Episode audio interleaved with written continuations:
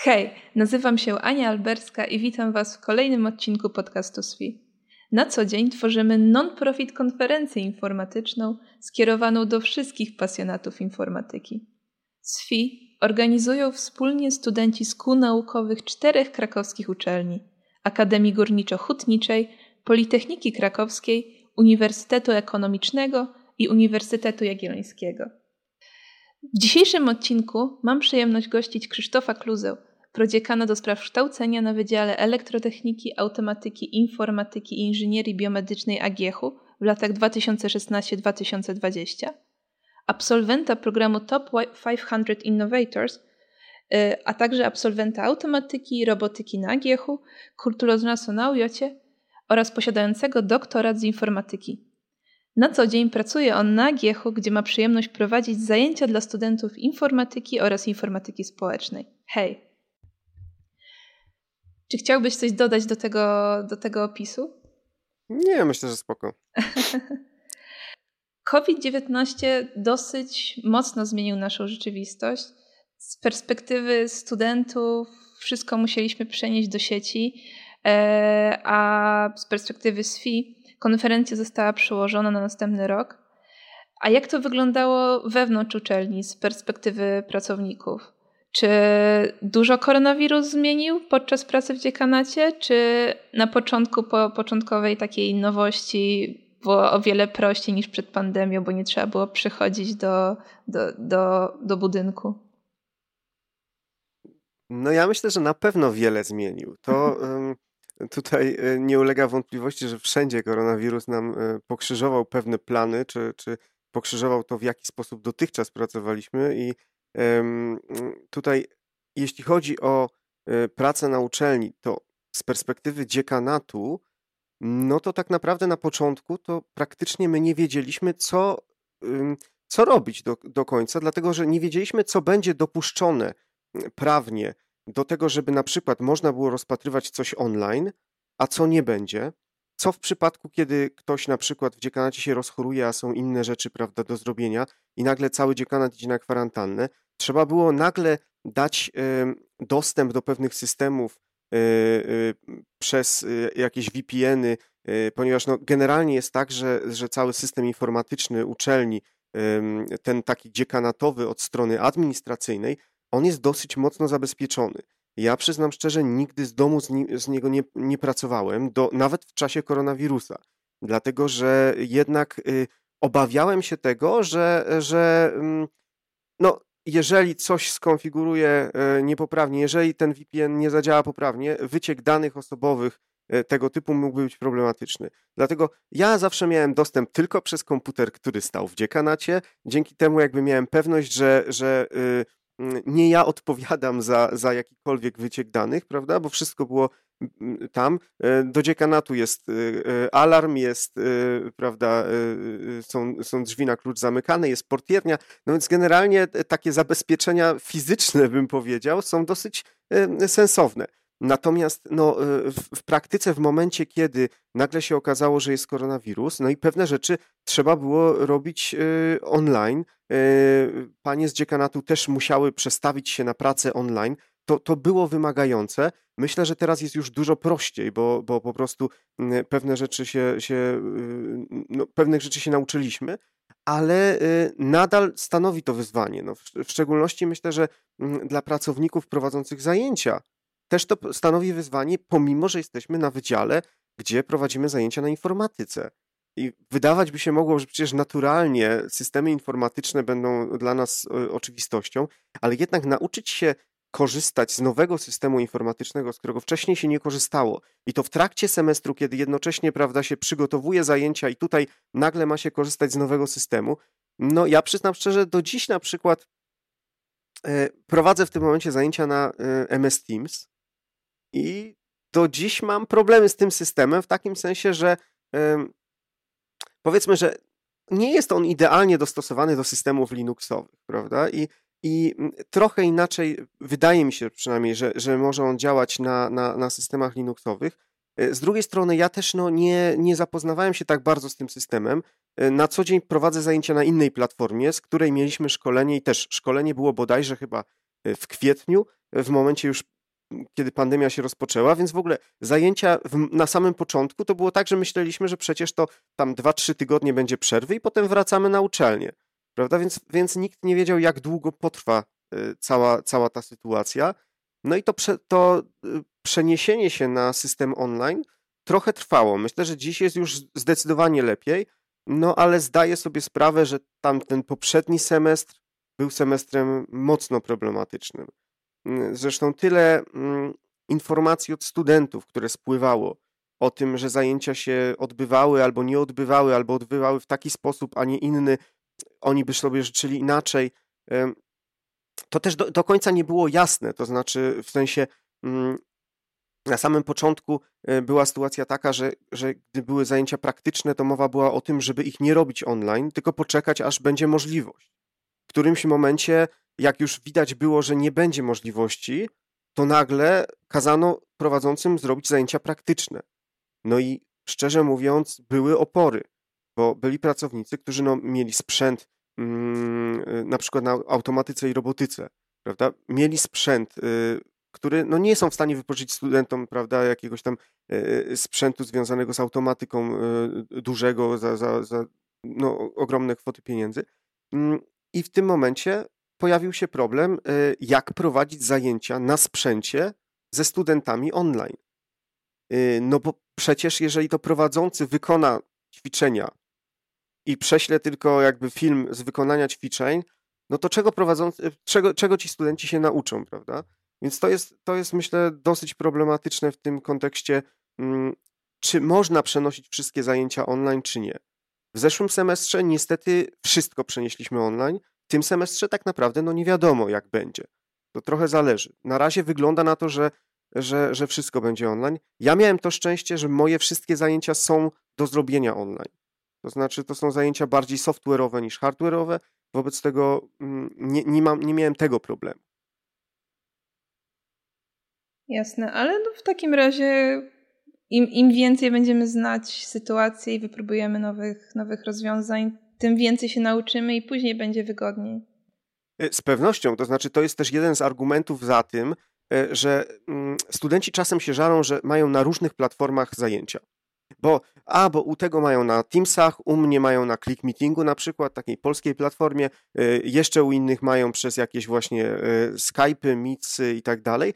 Mm, I sytuacja jest taka, ja zawsze wtedy do studentów mówię, ale szanowni Państwo, lepiej, że poznacie różne platformy, bo kiedyś, jak będziecie potrzebowali użyć którejś z nich, to będziecie mogli łatwo porównać, która do czego się lepiej nadaje, prawda? Więc y, w tym momencie, moim zdaniem, to jest jak najbardziej y, y, fajne, że, że różni prowadzący używają różnych platform, mają różne doświadczenia z nimi. No jasne, no to w takim razie może przejdźmy do mm, moich głównych pytań, e, o które chciałabym Cię zapytać. E, rozpoczynając studia, każdy student, myśli o który myśli o pozostaniu na uczelni, zastanawia się e, powiedzmy ewentualnie o zostaniu, e, o robieniu do, doktoratu albo przy przyszłości może zostania profesorem, ale mało kto chyba naprawdę zastanawia się o zarządzaniu uczelnią. E, jak to się stało, że zostałeś prodziekanem? No, powiem szczerze, zostając na uczelni, to też nie było tak, że ja od początku, prawda, miałem jakąś ścieżkę kariery. Gdyby ktoś mi e, mnie zapytał e, w 2000, to było w 9 roku, e, czy ja co planuję za 5 lat, prawda, takie pytanie rekrutacyjne typowe, to powiem szczerze, no to powiedziałbym, no, chciałbym zrobić doktorat, prawda, w, tych, w ciągu tych pięciu lat. Ten doktorat też to nie było tak, że ja, ja, jakoś strasznie planowałem. Po prostu nadarzyła się okazja, pracowałem w projekcie w ramach pracy magisterskiej, no i zostałem dalej w tym projekcie. By, było to ciekawe, rozwijało mnie to, więc, więc zostałem na uczelni. No i nadarzyła się okazja akurat, y, żeby w projekcie być zatrudnionym, jednocześnie być zatrudnionym na stanowisku asystenta. E, wobec tego skorzystałem z tej okazji. No i w którymś momencie e, to myślę, że jakiś tam 2012 rok, była taka jakaś sytuacja, że z moim szefem rozmawiałem i, i mój szef mnie zapytał, no a, a, a co po doktoracie? No ja tak troszkę żartobliwie powiedziałem, a no będę dziekanem. Nie? No i, i generalnie od tej pory ludzie w pracy zaczęli do mnie mówić yy, dziekan, prawda? Na, na, zasadzie żartobliwej, trochę tak wyśmiewając się z, z, z moich planów. ale taksywa jakoś została. To znaczy, taksywa e, została łącznie z tym, że potem, jak już prowadziłem zajęcia, to y, jak studenci, na, na, początku na przykład jak się przedstawiałem, to zazwyczaj mówiłem, jeszcze wtedy nie miałem doktoratu, więc mówiłem do nich, że, że proszę nie mówić do mnie panie magistrze, bo nie wiem czy w innych miastach, ale w Krakowie na pewno to brzmi jak, jak tak się mówi do aptekarza, prawda, czy, czy, czy farmaceuty generalnie, więc, więc średnio mi się to podobało. Mówiłem też, że, że generalnie później, jak już zrobiłem doktorat, to też jakby średnio lubiłem, jak ktoś mówi do mnie panie doktorze, bo to też brzmiało dla mnie trochę jakby ktoś receptę y, żądał, prawda? I jak, jak na przykład, nie wiem, w liniach lotniczych podaje się tam, y, y, są te tytuły, szczególnie w Lufthansie, w niemieckich liniach tam oni strasznie patrzą na te tytuły, no i można podać sobie na przykład doktor, profesor i tak dalej. No i profesor jeszcze w porządku, powiedzmy jak, jak ma się tam tytuł profesora, czy jest się zatrudniony jako profesor, no to jak się poda profesor, to w porządku, ale gorzej jak się poda doktor, ja sobie zawsze tak myślę, Jezus Maria, powinienem wybrać Mister czy doktor, bo jak wybiorę doktor i nagle na pokładzie coś się stanie i będą wołać doktora, lekarza i czy ja będę w stanie udzielić pierwszej pomocy? No nie wiem, dlatego generalnie też no, recept nie wypisuję, więc jak ktoś mówi do mnie, panie doktorze, to też się nie czuję jakoś komfortowo. Mm, no więc generalnie mówiłem im, że możecie mówić do mnie po prostu, proszę pana, natomiast yy, możecie mówić też do mnie ksywą moją, dziekan. No i generalnie studenci to bardzo podłapywali, no i mówili do mnie per dziekan. No i to tak trwało przez, przez yy, jakiś czas, łącznie z tym, że na przykład jak prawda, z byłym prodziekanem do spraw nauki, y, profesorem Nigenzą, szliśmy korytarzem, to jak studenci na przykład nas mijali i mówili dzień dobry panie dziekanie, to, to nie było takie oczywiste, czy mówią do mnie, czy do niego, bo nie było oczywiste, czy studenci znają prodziekana do spraw nauki, który nie jest z nimi związany, prawda? E, więc, więc to e, czasem były takie, takie e, sytuacje, powiedzmy, zabawne.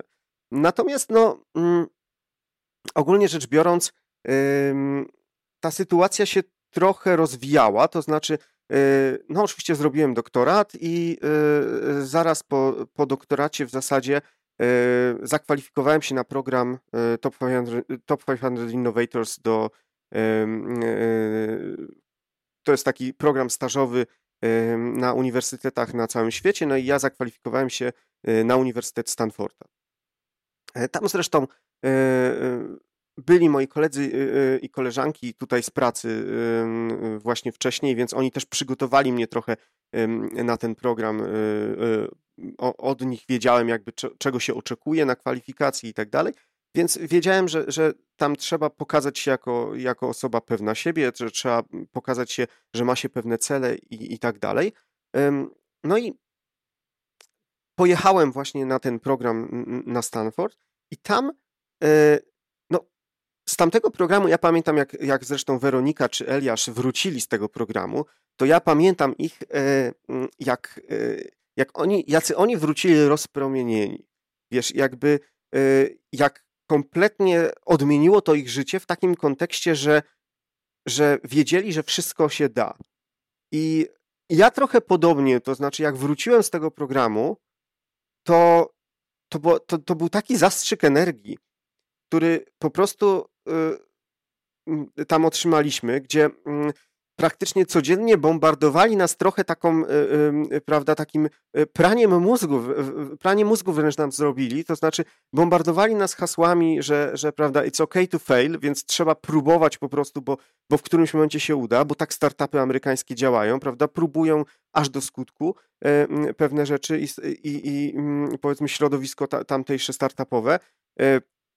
Bombardowali nas tym, że, że że trzeba po prostu dążyć do, do tych celów. I, no i to sprawiło właśnie, że, że mm, tutaj po powrocie, y, zarówno jak Weronika wróciła y, z, z, programu Stanford, to próbowała jakby wpływać na tą rzeczywistość i, i sama pewne rzeczy kreowała. No i ja także jakby y, wróciłem zupełnie z innymi ideałami na zasadzie że w zasadzie to ja mogę wszystko, nie? I to jest kwestia tylko y, zastanowienia się, czego chcę, nie? No i pamiętam, jak y, akurat wróciłem, to był grudzień 2015, a okolice marca 2016 były, są wybory. No i jakoś przed wyborami, nie, nie wiem, czy to było miesiąc przed wyborami, w, w takich okolicach, no zaczęły się już takie dyskusje dotyczące dziekanowania i tak dalej. Y, no i oczywiście ja jako y, młody szczyl po doktoracie, no to w ogóle nie byłem rozpatrywany, no umówmy się, ale na większości wydziałów to, to tak naprawdę mm, dziekanami zostają już y, no, profesorowie, tak? To znaczy osoby, które mają doświadczenie naukowe, które, które już przeszły jakoś karierę Y, y, swoją powiedzmy naukową, czy, czy, czy są już w jakiejś fazie tam powiedzmy takiej bardzo rozwiniętej i dopiero, dopiero wchodzą w ten etap y, zarządzania. Mm, no więc tutaj raczej nikt nie, w ogóle nie, nie, nie, nie rozważał tej opcji, że, że ja mógłbym zostać prodziekanem. I powiem szczerze, na początku ja też jakby bardzo wątpiłem w to, aczkolwiek pomimo, że jakby wewnętrznie wątpiłem, to wiedziałem, że nic nie szkodzi y, próbować forsować, prawda, tego typu rzeczy, bo dziś to będzie tylko forsowanie, ale za 4 lata już może realnie y, zadziałać, prawda? Y, więc, więc generalnie trochę sam się jakby nie spodziewałem, natomiast wiedząc o tym, że trzeba próbować, no, dążyłem do tego w jakiś tam sposób. No ale mm, jak rozmawialiśmy tutaj z, naszym, z, z naszymi, powiedzmy, profesorami w katedrze, y, no to pojawiały się takie głosy, że, mm, że y, no jestem za młody, że nie mam doświadczenia. Co prawda doświadczenie, wiesz, takie zarządzanie to ja jakieś tam miałem z organizacji pozarządowych, więc to nie jest tak, że, że tutaj, tutaj bym się nie zgodził powiedzmy y, z tym, no ale że jestem za młody, że, że ledwo co doktorat zrobiłem i tak dalej. Mm, I ja pamiętam, była taka sytuacja, że Krystian ode mnie tutaj y, z pokoju w którymś momencie, jak rozmawialiśmy y, y, w tej sprawie, to tak powiedział, że no, że rozmawiał tutaj z, z naszym profesorem, ale że, że no, że chyba, chyba jednak rzeczywiście będzie bardzo ciężko, że to jest prawie nierealne i tak dalej, żebym w ogóle miał szansę cokolwiek tutaj y, zdziałać w tym zakresie. I wiesz, i wtedy, wtedy tak naprawdę, y, no, wybuchłem. Y, po prostu, no, dosyć mocno na Krystiana wtedy nakrzyczałem, że Krystian, no jeżeli ty nie wierzysz w to, że ja mogę zostać prodziekanem, to oczywiście, że nie zostanę. To nie ma takiej opcji po prostu. No ja myślałem, że jesteś po mojej stronie, a nie ten.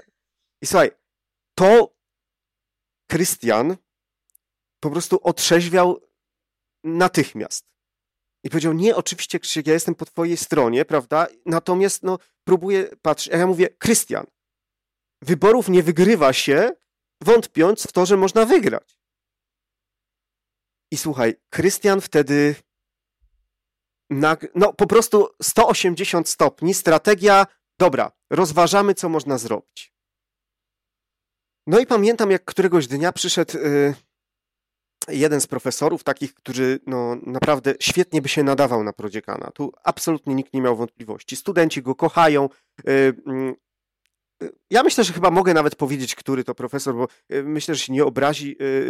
Profesor Szpyrka jest w tym momencie mm, szefem szkoły, szkoły doktorskiej na AGH, więc, więc generalnie też no, no, świetne stanowisko, prawda, świetnie, że, że na nim jest, bo, bo uważam, że jest naprawdę wspaniałym człowiekiem do, do, do tego typu e, rzeczy, ma bardzo dobry kontakt ze studentami, jest świetny merytorycznie i, i przede wszystkim życzliwy. I e, właśnie profesor Szpyrka przyszedł, że no, że zaproponowano mu e, tutaj stanowisko, ale że z różnych przyczyn, prawda, że to jest no, dużo, dużo duże zobowiązanie i on nie podejmie się go. I ja wtedy tak powiedziałem do profesora Szpyrki, panie profesorze, no gdyby mi ktoś coś takiego zaproponował, to ja bym absolutnie się nie wahał.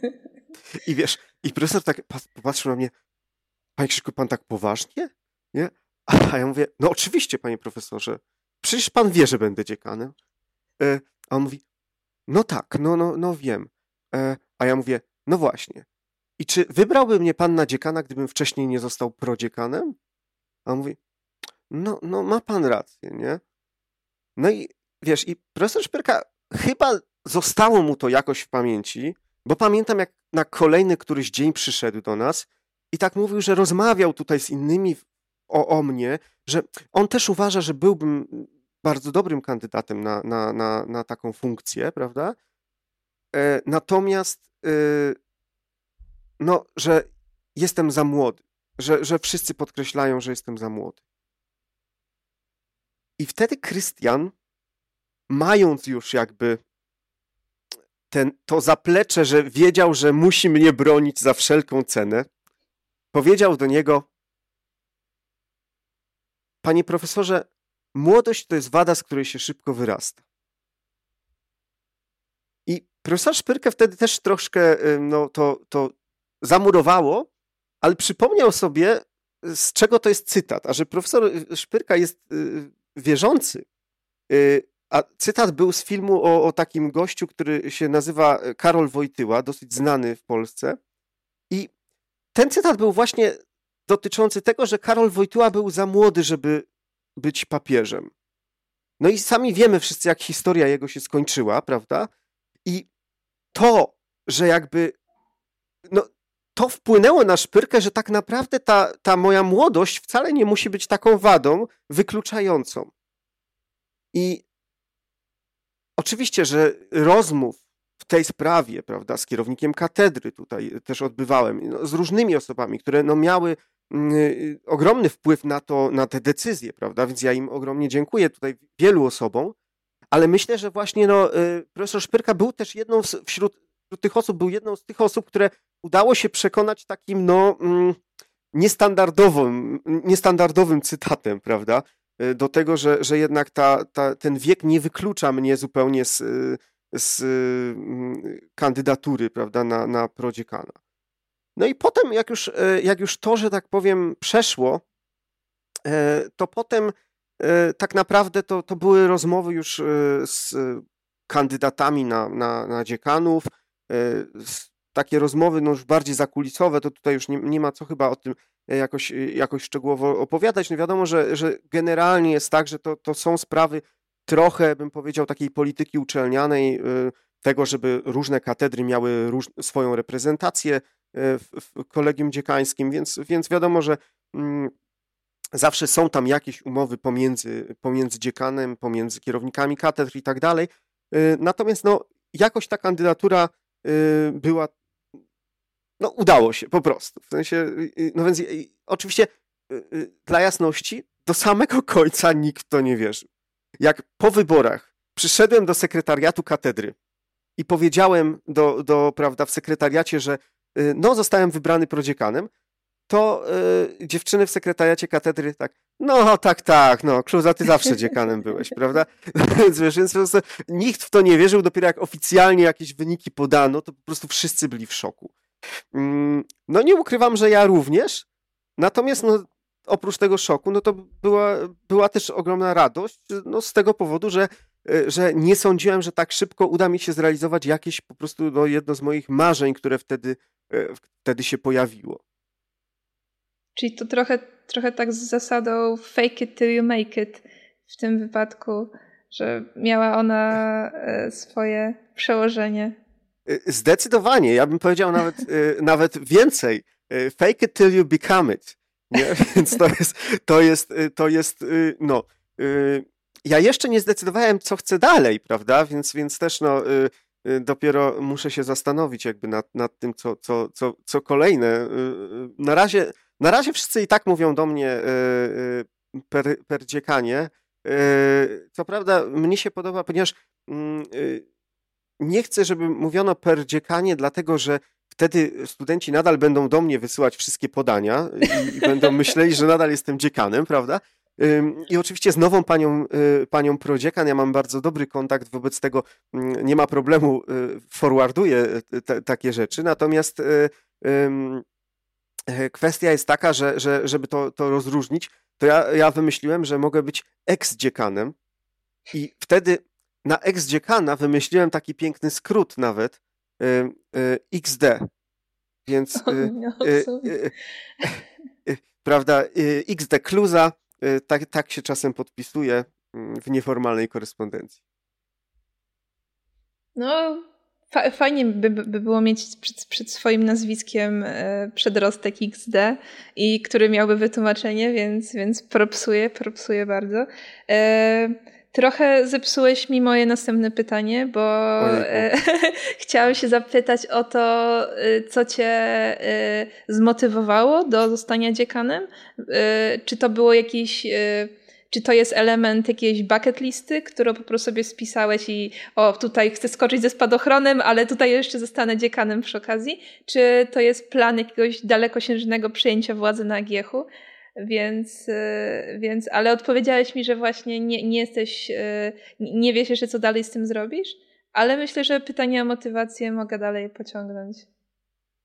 Y, o, o plan dalszego przejęcia władzy, to ja nie wiem, czy tak mogę mówić, bo to nie jest tylko mój plan, ale tutaj całego zespołu, prawda, że, że, że kiedyś, prawda, my młodzi tutaj, zwłaszcza, powiem tak, ten program Top 500 Innovators, który był z ministerstwa, to był wspaniały program. Y, on, on kosztował majątek, ale mm, ci ludzie, którzy byli na tym programie, y, ludzie, którzy pracują w całej Polsce na uczelniach, w dużej mierze młodzi ludzie, chociaż tak jak mówię, ten wiek, tam byli też, były też osoby starsze, więc to, to, tu nie mogę w ten sposób mówić, ale, ale na pewno młodzi duchem, prawda? I młodzi, którzy mają chęć zmian, chęć rozwoju i tak dalej. I wszystkie te osoby są osobami bardzo aktywnymi, zaangażowanymi we wszystko, co robią. E, I mm, to jest 500 osób, które są w całej Polsce. Niektóre są już za granicą, powiedzmy, ale, ale też jakby pomagają, czy, czy, czy wrócą może kiedyś. E, to ten, ta sieć kontaktów e, pozostała. I teraz ja myślę, że ten program wbrew pozorom może bardzo wiele zmienić, bo ja widzę, że na przykład e, tutaj ktoś z top, Stopowiczów, bo tak, tak się nazywamy, prawda, Topowicze, ktoś z Topowiczów został rektorem, tu ktoś został prorektorem, tu prodziekanem i tak dalej. I to jest, e, to, to jest, e, wiesz, w momencie, kiedy coś trzeba załatwić takiego na poziomie międzyuczelnianym, albo nawet na poziomie międzywydziałowym, to ja nie szukam, gdzie to załatwić, u kogo i tak dalej. Ja dzwonię do kogoś z Topowiczów i ja wiem, że oni mi powiedzą, jak coś załatwić, gdzie coś załatwić, jak coś, y, jak coś przepuścić, żeby, żeby zadziałało. I to nie są ludzie, którzy ci powiedzą, że się nie da. To jest najlepsze. To, to po prostu to jest fenomenalne w, w Top 500 Innovators. My wróciliśmy właśnie z tych uczelni z takim czymś, nie ma czegoś takiego, jak się nie da. Rozumiesz? Jest pytanie, jak to załatwić po prostu. I, I jakby wszyscy ci ludzie są nastawieni na to, że, że są w stanie po prostu pewne rzeczy y, zmienić, są w stanie z, zrobić pewne rzeczy, załatwić. I to, co ludzie właśnie ci topowicze osiągnęli, to, to są fenomenalne rzeczy. No i z tej perspektywy y, u nas w zespole też mamy bardzo takich ludzi no, mocno aktywnych. Ja jestem głęboko przekonany, że jeżeli tylko zostaniemy na uczelni dłużej, to kiedyś no, brzydko mówiąc, przejmiemy władzę, prawda?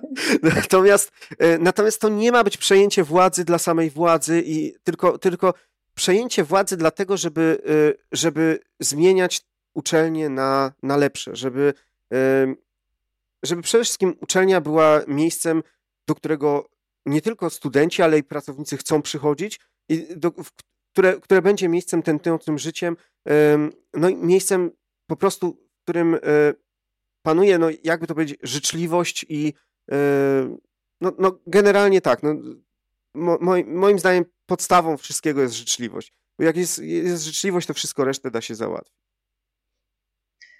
Takie pytanie mi się nasuwa przede wszystkim, jak zaaplikować do tego programu? No niestety nie ma opcji takiej, to znaczy ten program się skończył, tak? Ten program był y, od 2000 y, chyba 11 roku do 2016 albo 15 Więc to, to jest program, który się skończył. Myślę, że może jeszcze kiedyś taki program powstanie, aczkolwiek myślę, że władza, która tworzyła ten program, miała wspaniałe ideały, ale przeraziła się tym, co, co po tym programie powstało. To znaczy, że wrócili ludzie, którzy zaczęli kwestionować rzeczywistość, którzy nie przyklaskiwali e, temu, co jest, tylko chcieli pewnych zmian, którzy, e, którzy prawda, mm, wiesz, e, stowarzyszenie, które powstało, to 500 Innovators, opiniowało potem wszelkie ustawy i tak dalej. Wobec tego mm, to są ludzie, którzy, którzy są, można brzydko powiedzieć takim słowem, roszczeniowi. Ale roszczeniowi w takim sensie, że chcą dobrze, chcą dobrych zmian. Tak? I myślę, że niekoniecznie wszystkie władze lubią, jeżeli y, ktoś kwestionuje to, co one robią, prawda? Więc tutaj nie jestem pewien, na ile tego typu program jeszcze będzie w najbliższym czasie. Jasne, jasne. To może przechodząc dalej do tematu bycia dziekanem, żebyśmy przez przypadek nie zostali internowani e, za, za rozmowę o polityce. E, czy udało ci się osiągnąć e, to, co sobie zakładałeś, będąc prodziekanem? Czy jakieś, czy z, z, jakieś, zrobiłeś jakieś cele, które później e, mm, wypełniałeś po kolei? Albo inaczej parafrazując, czy jesteś zadowolony z tego, jakim byłeś prodziekanem?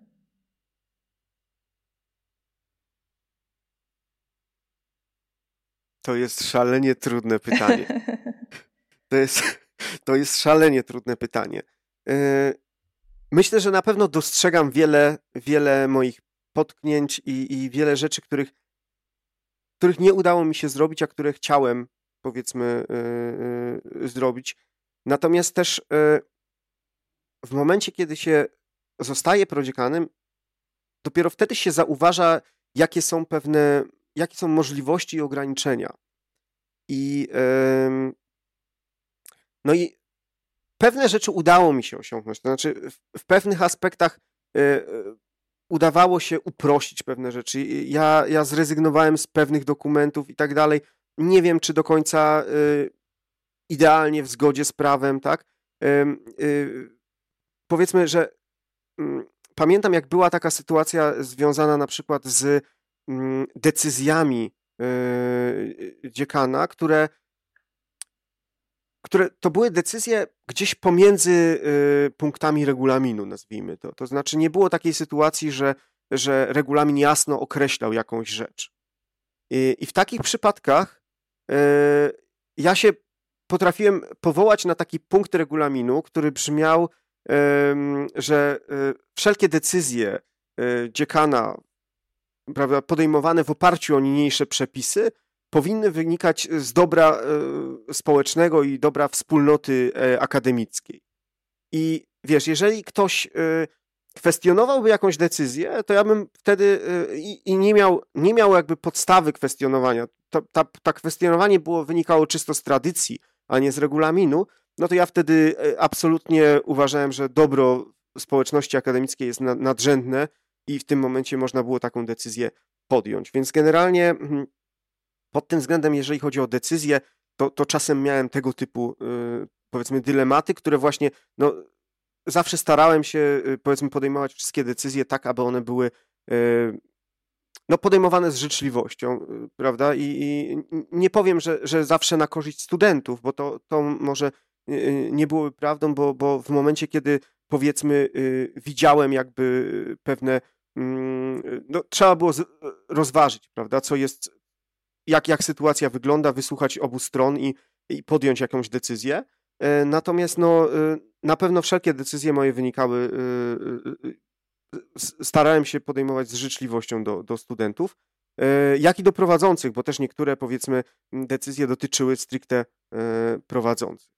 Natomiast no, na pewno dużo ciężej było wprowadzić jakieś zmiany, które, które powiedzmy pomniejszyłyby biurokrację, w takim sensie to, ile, ile trzeba dokumentów składać. Y, tu próbowałem y, y, czasem też dyskutować z, mm, y, działem nauczania, czy to jest potrzebne, czy to jest potrzebne. Natomiast no tutaj, tutaj jakieś przepisy powiedzmy były. No i to mówię, y, to bardzo ciekawie się zmieniło teraz, bo teraz nagle jak weszła ustawa covidowa, jak weszły mm, nowe przepisy takie związane z regulaminem, związane stricte z covidem, to nagle się okazało, że można wysyłać dokumenty e, nie papierowe, ale skany, prawda? I nagle jest to dopuszczalne.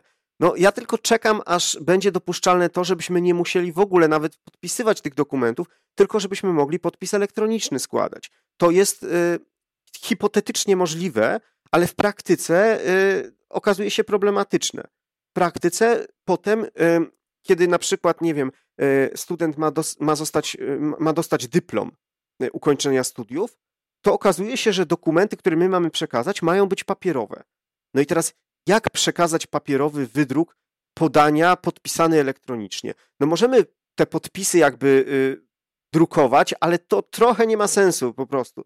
No, kwestia jest taka, że może coś się zmieni w tym zakresie, żeby, żeby jak najbardziej, zwłaszcza, że teraz wdrażamy nowy system, prawda, y, już no, od, od ponad roku, system, który jest na innych uczelniach dostępny, USOS, natomiast u nas on jest też rozwijany jeszcze dalej, e, więc mam nadzieję, że ten system pozwoli na no, zwiększenie jakby kwestii e, elektronicznego e, rozwijania. Wiem, że na przykład już w USOSie nowi studenci mogą pod, podpisywać czy zaklikiwać oświadczenie o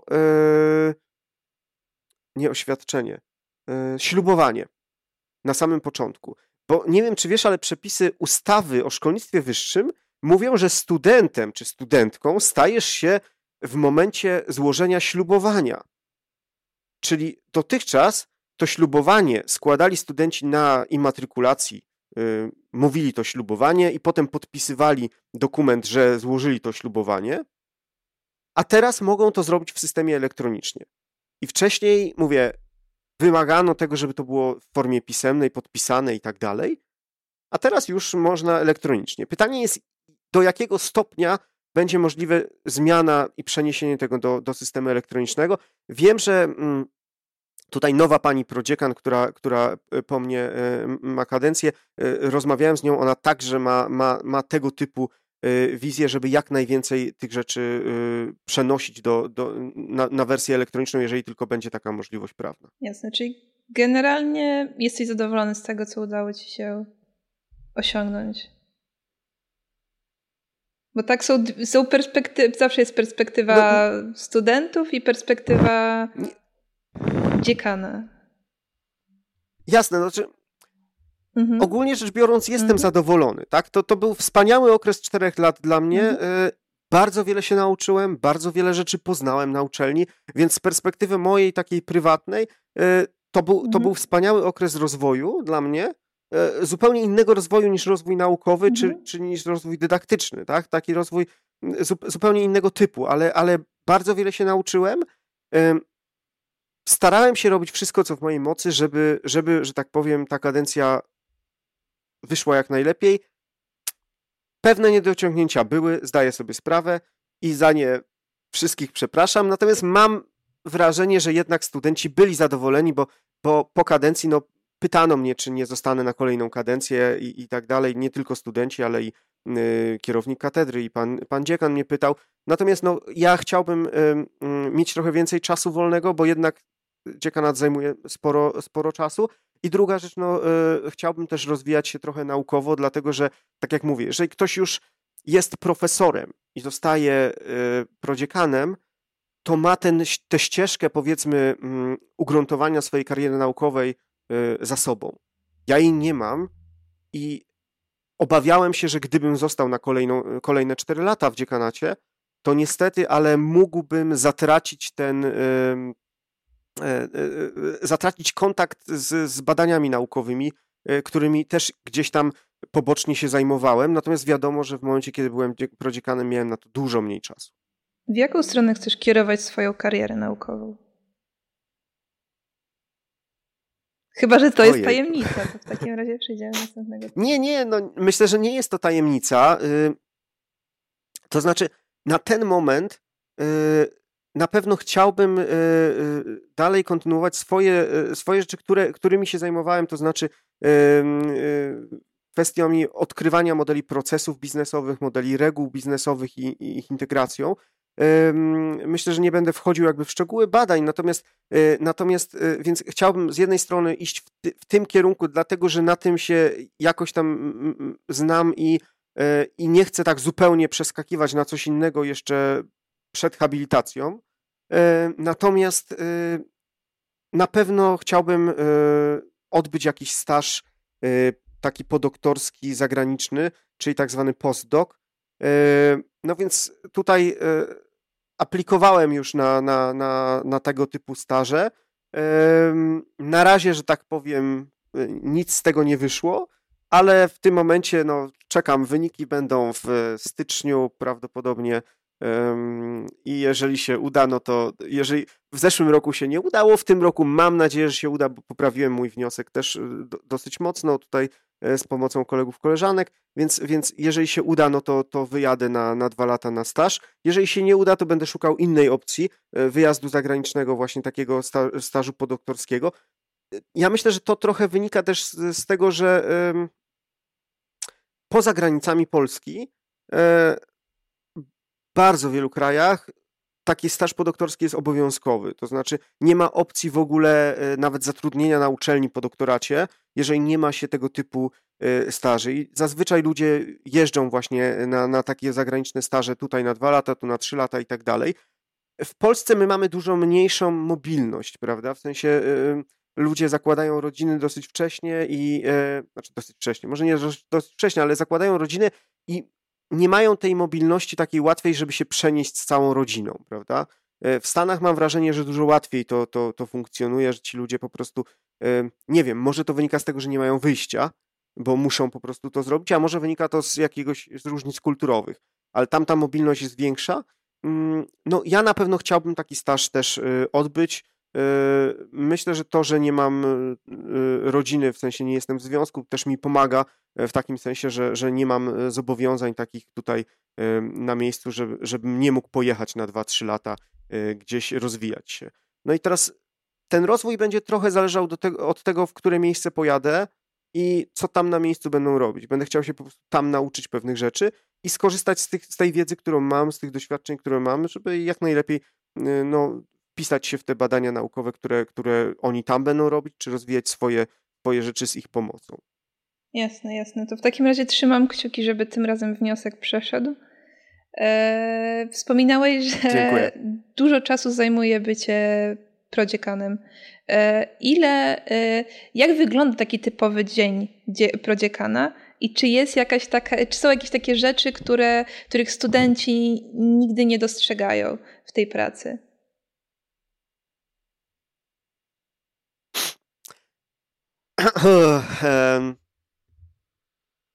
Myślę, że tutaj trochę może być pewne, mogą być pewne zależności pomiędzy wydziałami, pomiędzy uczelniami też. Że to nie jest takie oczywiste, że, że ta praca jest identyczna. Wiem, że na przykład na innych wydziałach jest tak, że prodziekan ma e, powołanych jeszcze pełnomocników do spraw jakichś mnóstwa różnych rzeczy, e, i wtedy ma mniej obowiązków. U nas na wydziale jest tak, że raczej prodziekan ma wiele rzeczy w obowiązkach, czyli na przykład, nie wiem, zajmowanie się oprócz e, rozliczaniem studentów e, Erasmusem na przykład, prawda, e, mm, ale też rozliczanie studentów, nie tylko jakby wydawanie decyzji samych, ale też jakby taka, taka merytoryczny nadzór nad tym, co się, co się dzieje, jeżeli, nie wiem, ktoś chce przepisać oceny, sprawdzenie tego i tak dalej, i tak dalej. I mm, ja myślę, że moje pierwsze dwa lata kadencji były bardzo takie e, spokojne. To znaczy, ja nigdy nie wzbraniałem się przed pracą, więc jakby też trudno mi mówić, e, być może są osoby, które są w stanie dużo szybciej podejmować pewne decyzje i dużo mniej czasu poświęcić na to, prawda? W sensie ja starałem się pewne rzeczy przemyśleć, e, pewne decyzje na przykład porozmawiać ze studentem, więc moje dyżury trwały dużo dłużej niż innych prodziekanów, tak? Bo zwykle starałem się y, porozmawiać ze studentem, jeżeli był jakiś problem, z czego ten problem wynika i dojść do sedna, bo być może rozwiązanie da się zrobić inne niż student by chciał, mm, niż student proponuje, prawda? Więc, więc czasem trochę zmienialiśmy jakby podejście na zasadzie takiej, że ja sugerowałem jakby jakie są możliwości i dawałem wybór, a nie na zasadzie, że no taka opcja tutaj wchodzi w grę i tyle, prawda? Więc to yy, myślę, że to też zajmowało czasem dużo czasu. Yy, jeśli chodzi o ten czas, no to yy, jest mnóstwo y, takiej y, papierkowej roboty, jak kolokwialnie można rzec, prawda? W sensie przynajmniej wtedy, jak y, nie wiem, teraz pewnie jest więcej powiedzmy dokumentów online, takich PDF, prawda, i ale i tak często trzeba je podpisać, wobec tego się drukuje, podpisuje, skanuje, więc to też nie jest takie, takie oczywiste, bo nie, niekoniecznie używamy podpisów elektronicznych, chociaż wiem, że teraz już wszyscy prodziekani mają podpisy elektroniczne, takie kwalifikowane z kartami i tak dalej, więc, więc na pewno jest już to e, wdrażane. Natomiast czy, czy będzie tak dalej e, i, i w którą stronę pójdzie, to trudno mi w tym momencie powiedzieć. Mm, natomiast no, y, mnie praca y, prodziekana to była praca no, de facto tak na, na drugi etat, powiedzmy, uczelniany. E, gdzie etat uczelniany, to nie mówię taki etat, prawda, 8 y, godzin dziennie, bo wiadomo, że to jest trochę, trochę inny rodzaj pracy. To znaczy tutaj y, są zajęcia, trzeba się przygotować do zajęć, trzeba, y, prawda, zrobić jakieś badania, gdzieś jechać na konferencje, więc, ale, ale mniej więcej myślę, drugie tyle czasu, ile powiedzmy poświęcałem na, na przykład na, na zajęcia dydaktyczne, to drugie tyle szło w poświęcanie siedzenia wręcz w dziekanacie. I no i tak jak mówię, myślę, że większość, w większości przypadków to rzeczywiście jest taka praca, na której trzeba poświęcić dużo, dużo czasu. Jak się nie poświęci tego w dziekanacie, to po prostu y, mm, to po prostu to później wróci. To znaczy w sensie takim, że jeżeli się na wczesnym etapie nie, roz, nie rozważy pewnych roz, różnych możliwości, to potem się może okazać, że decyzje nie były, nie były najtrafniejsze i potem mm, to wraca. No na pewno pierwsze dwa lata były spokojne, potem kolejne dwa lata, jak weszła nowa ustawa o szkolnictwie wyższym, no to po prostu to była już jazda taka na cały etat w dziekanacie, dlatego że y, trzeba było tak naprawdę wszystkie programy studiów przekształcać i oczywiście te przekształcenia były często kosmetyczne, ale nie tylko. Y, no u nas naprawdę to, to, to była praca i dla jasności, to nie była praca tylko dziekanów, to była praca całej administracji i nie tylko administracji, bo też angażowaliśmy dodatkowe osoby, pracowników naukowych do tego, żeby przepisywali sylabusy do nowych form, e, żeby prawda, określali nowe efekty kształcenia, które były wymagane i tak dalej, i tak dalej. I to się wydaje, że to są kosmetyczne zmiany. Bo z perspektywy zmian to są kosmetyczne zmiany, jak się patrzy na nie z zewnątrz. Ale sprawdzenie, czy to wszystko ma sens, sprawdzenie, czy yy, czy wszystko się zgadza z przepisami, które weszły nowe. To po prostu zajmowało dużo czasu. Zapoznanie się z ustawą, szkolenia dotyczące nowej ustawy. Ta ustawa też się zmieniała. To no po prostu yy, no to, to już było, było coś, co, co rzeczywiście zabrało mnóstwo, mnóstwo mi życia prywatnego. Yy, myślę, Jasne. że to było też jedna z przyczyn, dla których stwierdziłem, że, że muszę trochę odpocząć bo, bo po prostu yy, no, no, było to wy, wykańczające poniekąd, yy, jeśli chodzi o, o mm, ilość rzeczy związanych z, z, z wprowadzaniem y, prawda, nowej ustawy w życie. Mam nadzieję, że teraz to już wdrożone jest w jakimś tam zakresie i, i będzie łatwiej, aczkolwiek też myślę, że że dużo przed nami. To znaczy, y, ta ustawa też jeszcze do końca nie weszła, to znaczy, nowa parametryzacja dopiero wejdzie, prawda? Y, będzie pierwsza parametryzacja. Teraz mamy jeszcze uczelnię badawczą, to też jest takie y, rozeznanie terenu, jak to będzie funkcjonować. Mnóstwo jest nowych rzeczy. No, z jednej strony to jest ciekawe, bo mamy wyzwania. Z drugiej strony może być, powiedzmy, demotywujące w takim zakresie, że że ktoś zostaje na uczelni, bo albo na przykład lubi prowadzić zajęcia, albo lubi prowadzić badania naukowe, a tutaj się okazuje, że oprócz tego dochodzi masa dokumentacji do, do, do pisania, prawda? Do, czy do przygotowania. Jasne. Przechodząc do ostatniego tematu naszego, naszej rozmowy, chciałabym porozmawiać o wykładzie, który mam nadzieję wygłosisz na, na SFI. Miał on nosić tytuł Metody sztucznej inteligencji, film a rzeczywistość. Czy mógłbyś przybliżyć słuchaczom, o czym będzie on opowiadać? Jasne. Powiem szczerze, e, pewne rzeczy, które planowałem na ten wykład, na pewno mhm. się zmienią. Dlatego, że y, ja staram się jakoś tam śledzić, powiedzmy, informacje w, w, czy w mediach społecznościowych, czy, czy, czy na różnych portalach, powiedzmy, takich informacyjnych, no, no, oczywiście też naukowo też, aczkolwiek no, naukowo ciężko jest śledzić wszystko, bo po prostu technologia się tak rozwija, że, że, że nie jesteś w stanie tak naprawdę tym momencie tylko i wyłącznie na jakiejś wąskiej branży jesteś w stanie się skupić i tam rzeczywiście stać się ekspertką, ekspertem, natomiast no, no, nie jest się w stanie opanować jakby wszystkiego, co, co w tym zakresie jest w tym momencie mm, dostępne, ale te portale takie powiedzmy mm, popularno-naukowe e, też przedstawiają, co jest możliwe, co się, co się dzieje.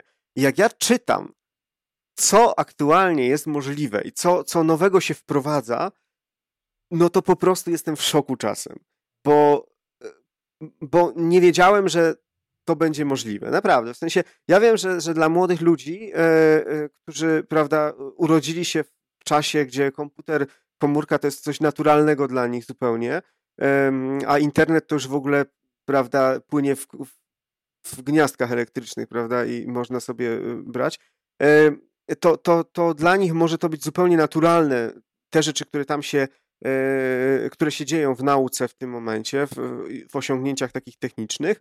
Natomiast dla mnie one są e, czymś, czymś nowym. I teraz ja e, no, jestem fanem filmów akcji, po prostu. W sensie ja lubię się, to jest dla mnie rozrywka, tak?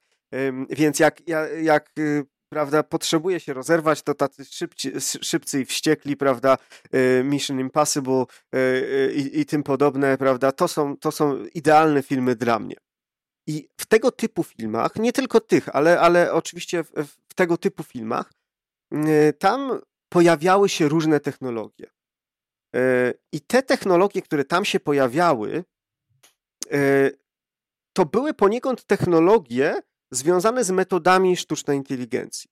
I teraz yy, o, oczywiście dla wielu ludzi sztuczna inteligencja, no to, to mowa jest o stricte o jakichś takich powiedzmy myślą sobie, zwłaszcza nie informatycy, tak? Myślą sobie o sztucznej inteligencji w kontekście robotów autonomicznych, takich, które powiedzmy same myślą wręcz i tak dalej, prawda? I, i decydują o wszystkim i tak dalej.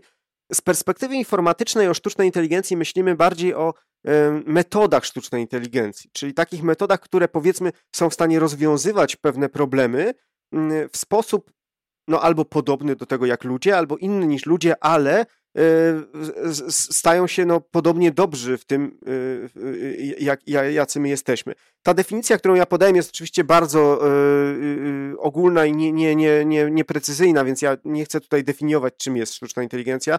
Więc to, to nie o to chodzi w, w ogóle w tej mojej wypowiedzi teraz, tak, tak, tak żeby ktoś mnie nie, mi nie zarzucił, że, że zdefiniowałem, czym jest sztuczna inteligencja. Natomiast chodzi mi o to, że, że z perspektywy informatycznej mówimy zwykle o metodach sztucznej inteligencji.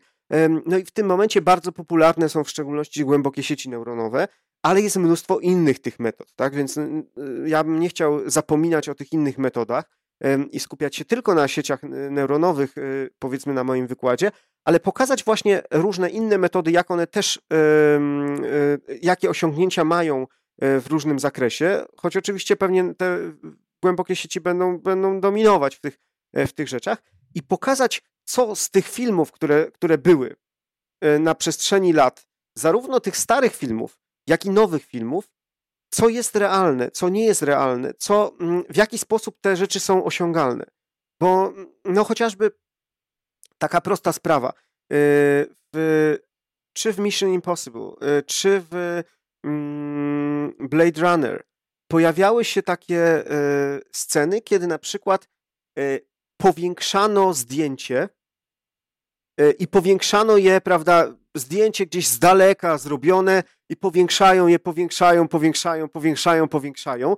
E, I to nie, że jest, prawda, soczewki tam jakieś na, na aparacie, prawda, gdzie można rzeczywiście przy pomocy, wiesz, ogromnych soczewek e, próbować jakoś tam y, y, fotografować pewne rzeczy, no tak jak to się robi z gwiazdami na przykład, prawda, w teleskopach. Mm, nie, nie, oni powiększają na zasadzie na komputerze, prawda, klikają sobie i powiększają.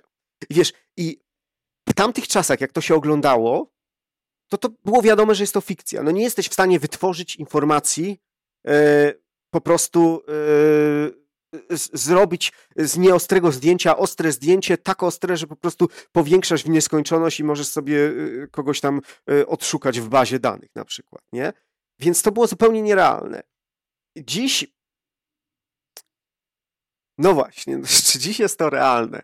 No to jest pytanie takie, e, ja, bym, ja, ja nie, nie ośmielę się odpowiedzieć na to pytanie, czy, czy to jest realne.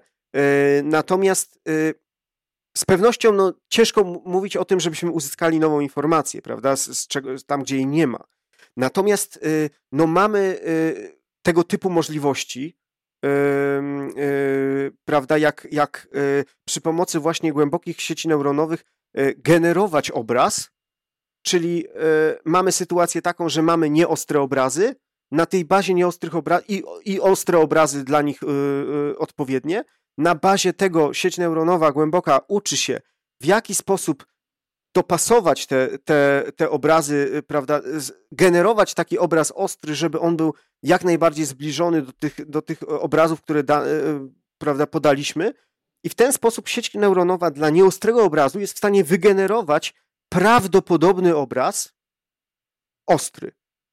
I teraz, jak patrzy się na przykładach, na przykłady podawane w artykułach naukowych, to niektóre te przykłady no, są po prostu fenomenalne. No, sieć neuronowa zgaduje tak podobny obraz, że na bazie tego podobnego obrazu rzeczywiście jesteśmy w stanie rozpoznać osobę na przykład. Więc de facto mamy do czynienia właśnie E, do, dokładnie z tym, co, co, co było w tych filmach pokazane, prawda? No, natomiast to oczywiście no, to, to nie jest tak, e, w tych filmach to było nie na zasadzie takiej, że przybliżony obraz, tylko tam no niby to był prawdziwy obraz, prawda? Ten. Czy będziemy w stanie kiedyś to osiągnąć? Osobiście wątpię, ale, ale e, no mówię, nie chciałbym y, y, robić czegoś takiego jak y, przewidywanie przyszłości z tego powodu, że pamiętam jak takie wątpienie zbyt mocne kiedyś e, dawno, dawno temu Bill Gates chyba na, powiedział prawda, o tym, że, że komu będzie potrzebne, nie pamiętam ile tam, megabajt prawda, RAMu w komputerze, że to, to po prostu starczy każdemu już na, na zawsze będzie to wystarczające. No i wiemy, jak te słowa, prawda, rozbrzmiewają dziś, po prostu dziś to, to, to można memy z tego robić i wyśmiewać to. Natomiast no, wtedy było takie myślenie, prawda? No i, i dziś również ja nie chciałbym podejm podejmować się takiej polemiki, że, że to nie będzie możliwe, z tego powodu, że po prostu yy, w tym momencie ten, ten progres jest tak duży, że, że trudno powiedzieć, czy, czy nie powstanie jakaś inna technologia złączona z tym, która, która umożliwi yy, to. Na ten moment nie ma takiej możliwości, natomiast yy, i, i nie widać, żeby była, ale, ale są tego typu rzeczy. No więc to, to taki jeden przykład, powiedzmy, który, który będzie na pewno na wykładzie, ale takich przykładów mam co najmniej kilka i chciałbym je zaprezentować na różnych filmach, pokazać, jak to tam wyglądało, pokazać, jak wyglądają te metody i co one robią yy, i jak, jak mniej więcej działają. Więc mam nadzieję, że, że będzie to interesujące. Myślę, że dla osób, które zajmują się tymi technologiami, to może być dość takie podstawowe, ale może być to ciekawe na zasadzie zobaczyć, jak kiedyś to e, obrazowano w filmach i, i być może można się zastanowić, ok, to może taki interfejs, prawda, do tego, do takich metod warto zastosować, e, bo, bo tak kiedyś myślano, że będzie użyteczne. Z kolei dla osób, które no, nie zajmują się tymi technologiami, myślę, że może to być też ciekawe mm, z perspektywy takiej, bo będzie takie to proste wprowadzenie do tych, do tych technologii, tak? Jak, jak te technologie działają. No nie będziemy wchodzić w jakieś bardzo szczegółowe informacje, bardziej będzie taki przegląd technologii, ale z nastawieniem w szczególności na to, co było w filmach, jak to w filmach zostało ukazane, które z tych rzeczy są realne, które, które na ten moment nie są realne, ale być może kiedyś będą. No, to, tak parafrazując, co powiedziałeś wcześniej, to najprawdopodobniej takie rozpoznawanie, ob powiększanie obrazów może teraz nie jest realne, ale samym, ale, ale żeby, żeby wygrać, trzeba, trzeba wierzyć w wygraną, więc, yy, więc, więc mo może znajdzie się ktoś, kto, kto, kto nie będzie wiedział, że, że to jest nierealne i nagle się okaże, że jest to realne. No to prawda, no, y, na pewno tak trzeba podchodzić do tego. Y, zazwyczaj odkry wiele odkryć naukowych tak właśnie, tak właśnie powstało, że przychodził ktoś, prawda, kto, kto y, nie wiedział, że czegoś nie, nie, nie można, albo nie wolno, albo się nie da, no i nagle się okazywało, że się da, prawda, jakoś inaczej. Więc, więc jest to całkiem prawdopodobne. No ja prawdopodobnie te, taką osobą nie będę, no bo, bo, bo śmiem wątpić w to, że, że jest to realne, natomiast, e, natomiast e, bardzo będę kibicował wszystkim, którzy, e, którzy będą kwestionowali rzeczywistość. No jasne. A zadając ostatnie pytanie, jak myślisz, w jaką stronę technologicznie zmierza świat? W dystopijne wyobrażenie zarządzane przez androidy, czy jakoś może idealną utopię, czy coś pomiędzy tymi dwoma wyobrażeniami? Oj. E, na ten moment to, to myślę, że tak z perspektywy COVID-a jeszcze i pandemii. No właśnie, no, no właśnie o to, o to mi chodzi. St stąd się zawahałem, że z perspektywy COVID-u, z perspektywy politycznej, prawda, e, to, to w jaki sposób ludzie podchodzą do pewnych rzeczy, jak, jakie mamy, prawda, społeczeństwo, które, które kwestionuje e, osiągnięcia naukowe, na przykład szczepionki, prawda, e, wiesz, to, to, to z tej perspektywy to ja wcale nie wróżę jakby. Y, mm, znaczy, mnie się wydaje, że, że my jesteśmy, y, że, że całe społeczeństwo jest na takiej trochę sinusoidzie i, i w tym momencie jesteśmy trochę w dół, jeśli chodzi o naukę. To znaczy, ludzie kwestionują osiągnięcia naukowe i musi się pojawić, być może ten koronawirus jest, jest jakąś taką, taką, takim elementem też tego, żeby ludzie zaczęli z, z powrotem e, zauważać, że te osiągnięcia naukowe jednak mają przyszłość i, i, i mogą być e, jakimś motorem e, pozytywnym, dobrym zmian, tak? No bo, bo mm, jednak mam wrażenie, że ludzie kompletnie zapomnieli o tym, że, że są choroby takie jak na przykład polio, prawda, i, i że, że szczepienia jednak bardzo pomogły. Yy, no i w tym momencie kwestionuje się wszystko praktycznie, prawda? Jest się w stanie kwestionować dowolne, dowolne rzeczy naukowe. Yy, no i tak, z jednej strony mówimy sobie, ok, no wolność słowa, z drugiej strony tak, to kwestionowanie prowadzi do tego, że potem, no na przykład, jeżeli nie będziemy mieć wyszczepionych ludzi e, odpowiedniej ilości, e, no to pojawią się choroby, które kiedyś zanikły, prawda? No i teraz z perspektywy mm, tutaj osiągnięć, y, powiedzmy, sztucznej inteligencji, jako, jako takiej, powiedzmy, dyscypliny informatycznej. Mm, mnie się wydaje, że, że zmierza to w dużej mierze do tego, żebyśmy, tak, po pierwsze, zastępowali wiele rzeczy metodami sztucznej inteligencji tam, gdzie są to zajęcia mozolne i, i y, trudne, trudne dla człowieka, a zwłaszcza w, w sytuacjach takich, gdzie gdzie jest to problematyczne, prawda? W sensie, że, że na przykład jest problem z dostępem y, do, do wykwalifikowanej kadry. No w szczególności, nie wiem, w tym momencie są już systemy informatyczne, które są w stanie diagnozować choroby dużo lepiej niż lekarze to robią. I teraz pytanie jest tylko takie, czy jesteśmy w stanie zaufać tak systemowi informatycznemu, żeby on podjął decyzję o leczeniu, a nie lekarz. I, i to jest y, to, to są pytania, prawda, y, natury już powiedziałbym bardziej etycznej niż, niż stricte technologicznej. E, przecież autonomiczne samochody. No w Stanach Zjednoczonych w tym momencie testy są już na takim etapie, że one spokojnie mogą jeździć, tak? No ale sami pa pamiętamy, y, y, jak wyglądała sytuacja w wypadku tam auta, chyba to był Uber, czy. czy to był w sensie, Uber. Chyba, chyba tak, prawda? Mm, gdzie wiesz, gdzie y, pewnie większość z Was oglądała to, tę sytuację. Ja myślę, że też na wykładzie pokażę, pokażę ten, ten filmik, jak to się zmieniało, jeśli chodzi o autonomiczne samochody, bo, bo, bo to nie jest, prawda, pierwsze autonomiczne samochody już były w latach 90. Więc jak ja oglądam z perspektywy kogoś, kto ma prawo jazdy, nie powiem kierowcy, bo po prostu jestem tragicznym kierowcą, więc ja zaufam każdemu komputerowi i każdemu innemu kierowcy. E, w każdym razie, e, jak ja oglądałem z perspektywy e, tę kamerę z, z tego Ubera, mm, to nie wierzę, żeby ktokolwiek był w stanie tam cokolwiek zrobić. To znaczy, nie widać było tej osoby i no, dokładnie tak samo myślę, y, ka każdy by potrącił, tylko tu powstaje pytanie, kto jest winny, tak? Mm, y, w sensie, no, winny. Tutaj y, ta osoba, która przechodziła, była winna, tak? Nie była w żaden sposób oświetlona i przechodziła w niedozwolonym miejscu. Natomiast, no, no pytanie, no mówię, to, to, to znów jest kwestia etyczna tak naprawdę, granic zastosowania systemu. Ja myślę, że w dużej mierze pewne rzeczy będą posuwać się do przodu, jeśli chodzi o zastosowanie technologii e, dzięki Chinom. Bo w Chinach jednak te granice są e, mm, dużo dalej przesunięte. Tak? U nas jednak dużo bardziej zwracamy uwagę na kwestie ochrony danych osobowych, na kwestie prawda, no, związane mm, z, z przetwarzaniem tych danych Chinach e, nieco inna specyfika, tak? Ja nie, nie, nie chcę się tutaj politycznie wypowiadać, to są duże różnice kulturowe, ale oni mają do zarządzania e, narodem, który jest no, miliardowy, tak, ponad.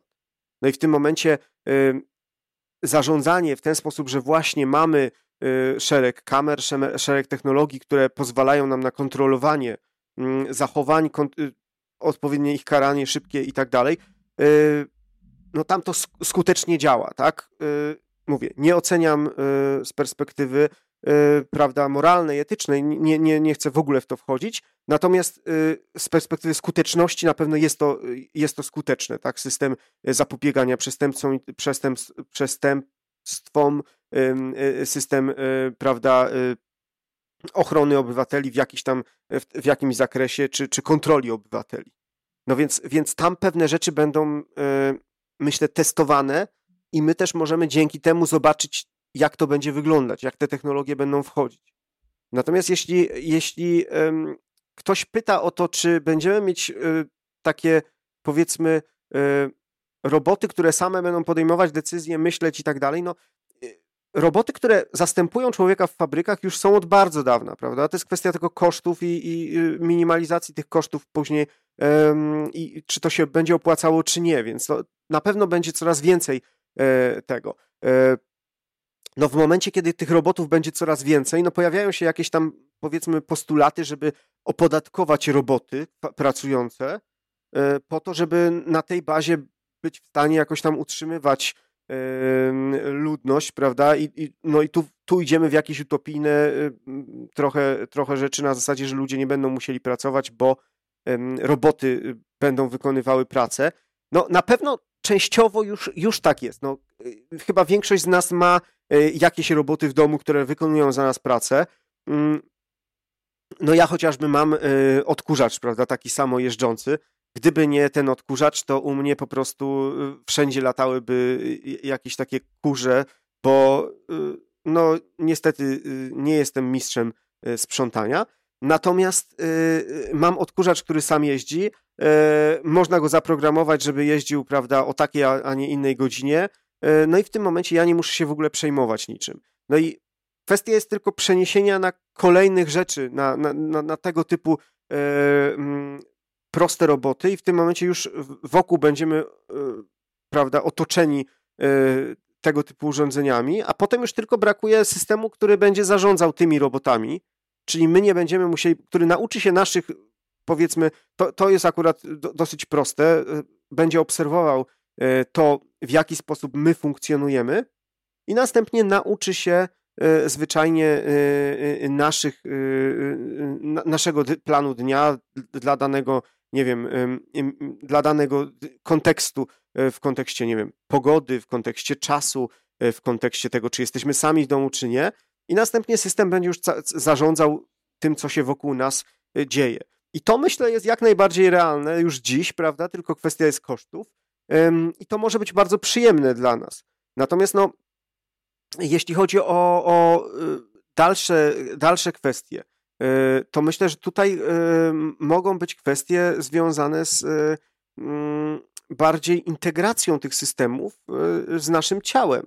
To znaczy, wiem, że już są osoby, które noszą jakieś wszczepione chipy, prawda? I teraz, jeżeli będą w stanie te osoby w jakiś sposób, nazwijmy to, um, używać tego do tego, żeby podpiąć się do pamięci, którą mamy w mózgu, y, do y, sieci y, komputerowej, do, do sieci internet, no to tutaj mamy szereg ogromnych wątpliwości etycznych oczywiście, możliwe kwestie, no nie mówiąc o tym już, kwestie, prawda, związane z tym, co, no też na przykład były, były filmy, w których, prawda, w ten sposób można było manipulować tym, co ktoś widzi, prawda?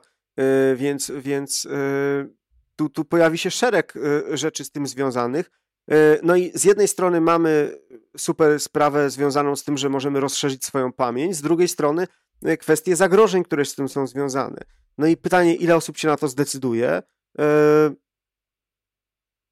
Czy to będzie dostępne tylko dla najbogatszych, czy nie? No, jest mnóstwo, mnóstwo tego typu rzeczy. Jeżeli jeżeli pytasz mnie, czy maszyny przejmą świat i kontrolę nad światem, to, to w to nie wierzę, dlatego że, że, że jestem przekonany, że, że będziemy w stanie opanować to zanim, e, zanim coś takiego byłoby e, powiedzmy realne, to, to, to jakoś to opanujemy, więc e, te filmy katastroficzne trochę to, to prędzej wierzę, że rzeczywiście będzie jakaś asteroida, która nas, nas walnie, bo, bo lata tego wokół, wokół nas, nas dużo. Tylko kwestia jest, kiedy, kiedy coś takiego akurat stanie się, że, że przypadkowo będzie bliżej Ziemi. Więc prędzej w coś takiego wierzę, że asteroida nas walnie, niż że komputery i, i, i roboty przejmą świat. Natomiast jestem przekonany, że będziemy się integrować coraz bardziej z robotami. No i do tego stopnia, że, że w którymś momencie będziemy chcieli integrować swoje organizmy z robotami, e, bo to jest dokładnie to, co się dzieje na przykład, powiedzmy, w takim, w manipulacjach genetycznych na, e, na e, powiedzmy, na przyszłym potomstwie, tak? Na przykład można sobie zamówić, że chcemy mieć, powiedzmy, dziecko, które będzie miało takie, a nie inne geny, będzie, nie wiem, miało lepsze IQ, będzie miało taki kolor włosów, oczu i tak dalej. I w Europie jest to nielegalne, natomiast jestem przekonany, że, że w niektórych krajach Y, jest to możliwe i y, jeżeli ma się odpowiednio, y, odpowiednie pieniądze, to jest się, jest się w stanie to zrobić. Tak? Na pewno jesteśmy już w stanie, możliwości takie są, prawda? No i teraz pytanie jest tylko takie, czy rodzice po to, żeby zwiększyć możliwości dziecka, będą chcieli na przykład dokupić sobie chip dla niego i wszczepić mu do mózgu jakiś chip, który będzie mu umożliwiał, nie wiem, dodatkową pamięć, połączenie z internetem i tak dalej. No i to, to jest kwestia czasu, myślę. Natomiast no, jak długiego czasu? Chyba nie na, za naszego życia. Okej. Okay.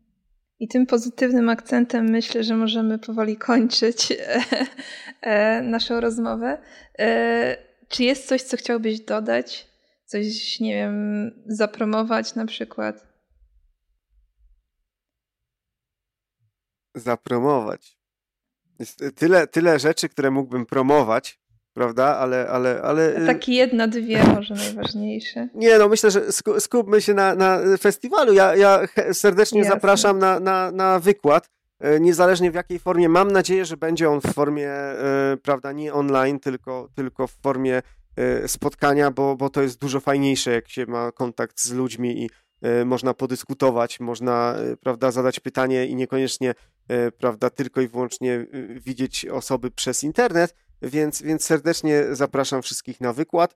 E, natomiast na pewno jest bardzo optymistycznie patrzę na to, co się dzieje, jeśli chodzi o metody sztucznej inteligencji i ich rozwój, bo mm, no, naprawdę one umożliwiają bardzo wiele rzeczy. W szczególności, no chyba kilka dni temu raptem y, widziałem jakiś artykuł, gdzie że y, przy pomocy właśnie y, głębokich sieci neuronowych stwierdzono, że jakiś tam związek może być skuteczny na leczenie chorób tam wywołanych koronawirusem, tak? Oczywiście to wymaga testów i tak dalej, ale sam fakt, że jesteśmy w stanie dosyć szybko z miliardów związków, które są, wyselekcjonować te, które są które mają szansę być skuteczne, już jest, że tak powiem, pozytywnym akcentem. Dokładnie. Możemy wykorzystać sztuczną inteligencję do znalezienia wirusa albo do znalezienia mapy w Minecrafcie. Wszystkie możliwości są prawdopodobne. E, dzięki Ci za rozmowę i słuchaczo, słuchaczy dziękuję, dziękuję, że wysłuchaliście do końca. Koniecznie przesłuchajcie też naszych e, innych rozmów, na przykład tej z Adamem Hertlem, w której poruszaliśmy kwestie bezpieczeństwa danych na uczelni. E, a także śledźcie nas na mediach społecznościowych na Facebooku, Instagramie i Twitterze, e, aby nie ominąć żadnej innej rozmowy. Gdybyście mieli jakiekolwiek pytania do, do, do Krzysztofa, pytajcie nas, chętnie przekażemy te pytania. No i w takim razie do zobaczenia na SFI, kiedykolwiek ono będzie. Hej. I serdecznie pozdrawiamy. Dokładnie. Cześć.